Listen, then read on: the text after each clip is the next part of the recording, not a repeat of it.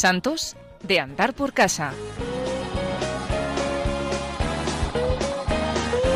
Con el padre Alberto Rollo. Pues hoy quiero hablaros de una mujer fuerte, bastante incomprendida en la historia de la agiografía, Clara de Asís.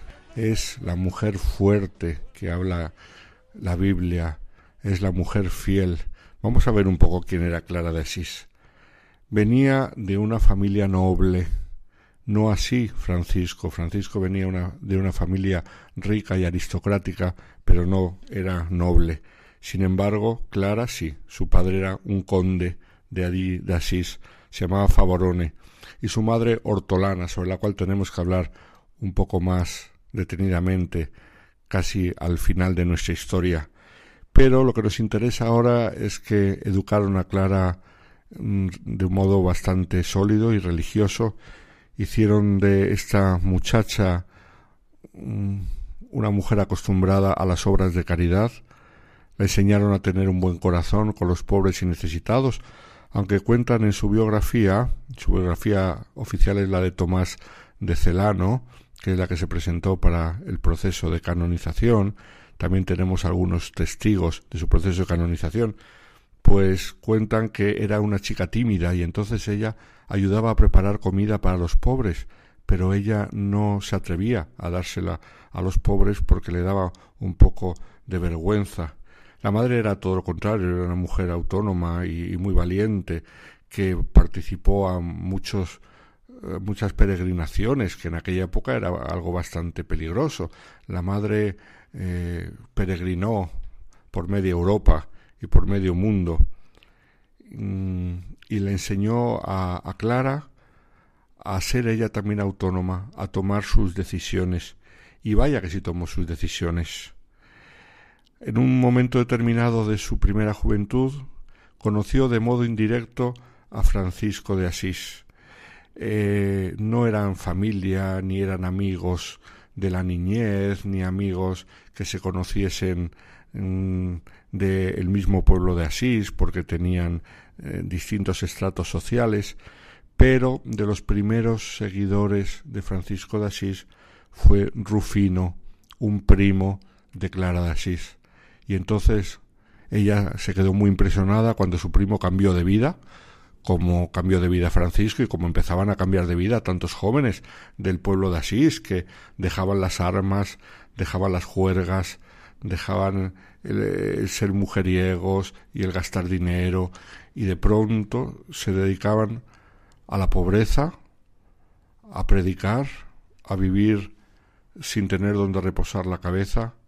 Era una auténtica revolución silenciosa la que se operó en Asís en los tiempos de la conversión y los comienzos de la orden de los franciscanos. Entonces Clara se quedó muy impactada del el cambio que había experimentado su primo y le pidió que quería conocer a Francisco. Y entonces Francisco eh, fue a visitar a Clara porque se lo pidió Rufino y en esa primera conversación con Francisco ella quedó muy impresionada. De hecho, ese fue el comienzo del cambio de su vida.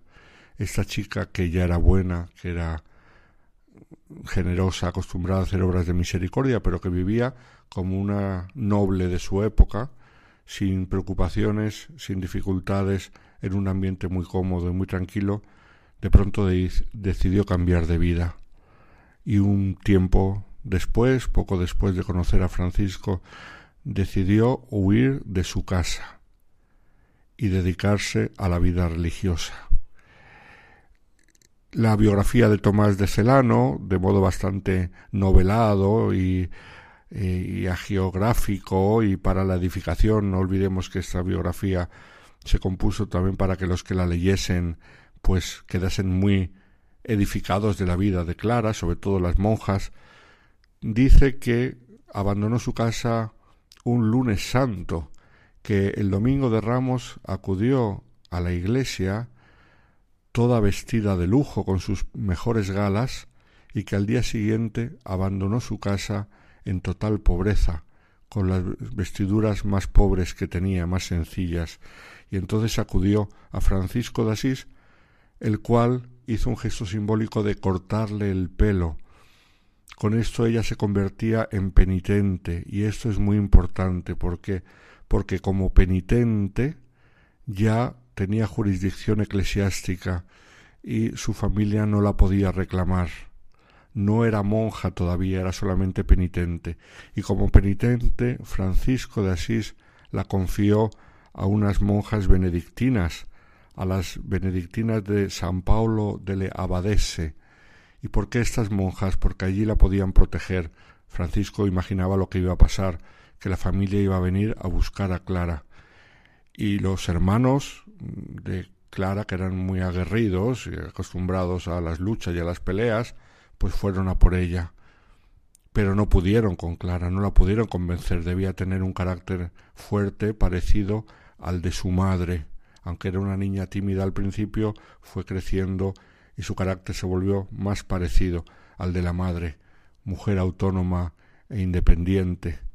Y entonces no la pudieron convencer. Y además cuando ella les mostró los cabellos cortados, ellos entendieron que se había hecho una penitente y por lo tanto ni siquiera pudieron obligarla a irse con ellos, porque tenía protección de la iglesia.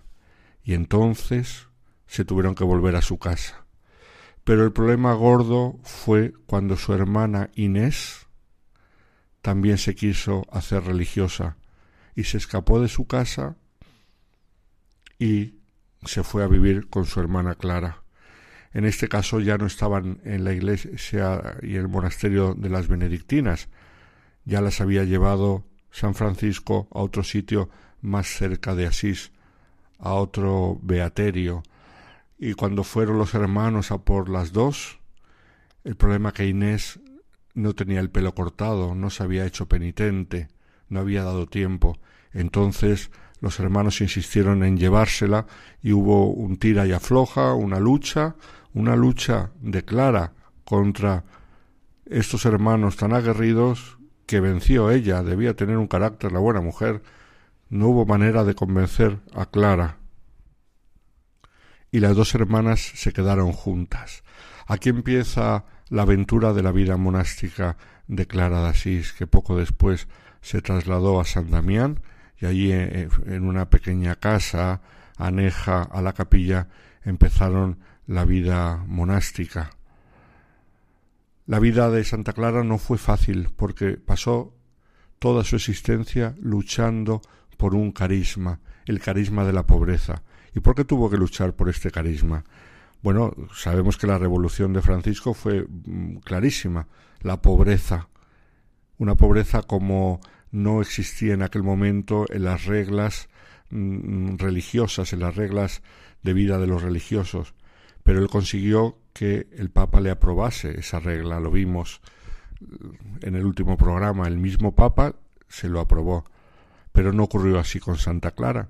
Llegó el concilio lateranense IV y entonces se prohibieron nuevas reglas religiosas, y así como no se pudo prohibir la de San Francisco, porque ya tenía la aprobación papal, se prohibió para las monjas clarisas la nueva regla religiosa que les había escrito el mismo Francisco, y tuvieron que elegir entre qué regla vivir, si la de San Agustín, la de San Basilio, la de San Benito, ellas escogieron la de San Benito, y durante años vivieron bajo la regla de San Benito, que no era su vocación, porque esta regla permitía tener posesiones y tener rentas, y era lo que ella no quería. Ella luchó toda su vida por vivir la pobreza, por no tener posesiones y no tener rentas, pero en un principio le obligaba así la Iglesia. De hecho, en los conventos de clarisas, como sabéis, la superiora se llama abadesa, y esto es todavía una reminiscencia de la regla de San Benito que tuvieron que usar durante años. Por eso se la llama abadesa a la superiora de la comunidad. Pues toda la vida de Santa Clara fue una lucha por la pobreza. Aparte que tuvo que luchar mm, en otros frentes con su propia familia que no entendía la vocación de las hermanas y curiosamente, cuando su padre falleció, su madre Hortolana se hizo monja, Clarisa, y entonces se encontraron las tres, la madre y las hijas, mm, en el monasterio. Hoy en día a la madre, a Hortolana, la orden franciscana la venera como beata y también venera la santidad de la hermana Inés junto a la de Clara. Pues tuvo que pasar toda su vida hasta que al final de su vida ella, el día antes de morir, recibió la bendición de la Iglesia y el permiso para la regla por la que ella tanto había luchado.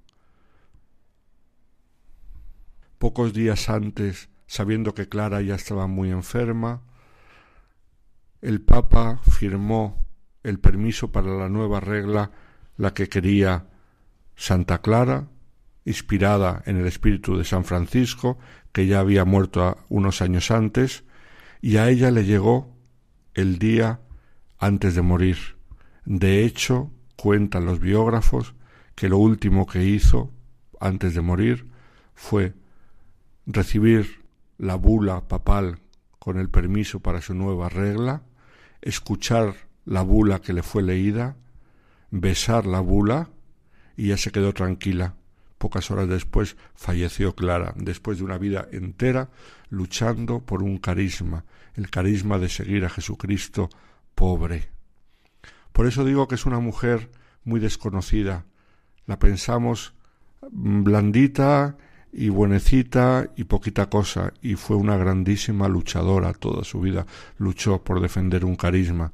Por eso su ejemplo es tan grande y tan hermoso de fidelidad y de entrega al Señor crucificado y pobre. Santa Clara de Asís, no lo olvidemos, hoy en día el mayor número de contemplativas en el mundo son las religiosas mm, clarisas. Si juntamos todas las diferentes ramas de clarisas, por supuesto es la orden más grande femenina del mundo como orden contemplativa. Clara de Asís, la gran Clara de Asís. Ojalá su ejemplo nos ayude a nosotros también a ser perseverantes en el bien.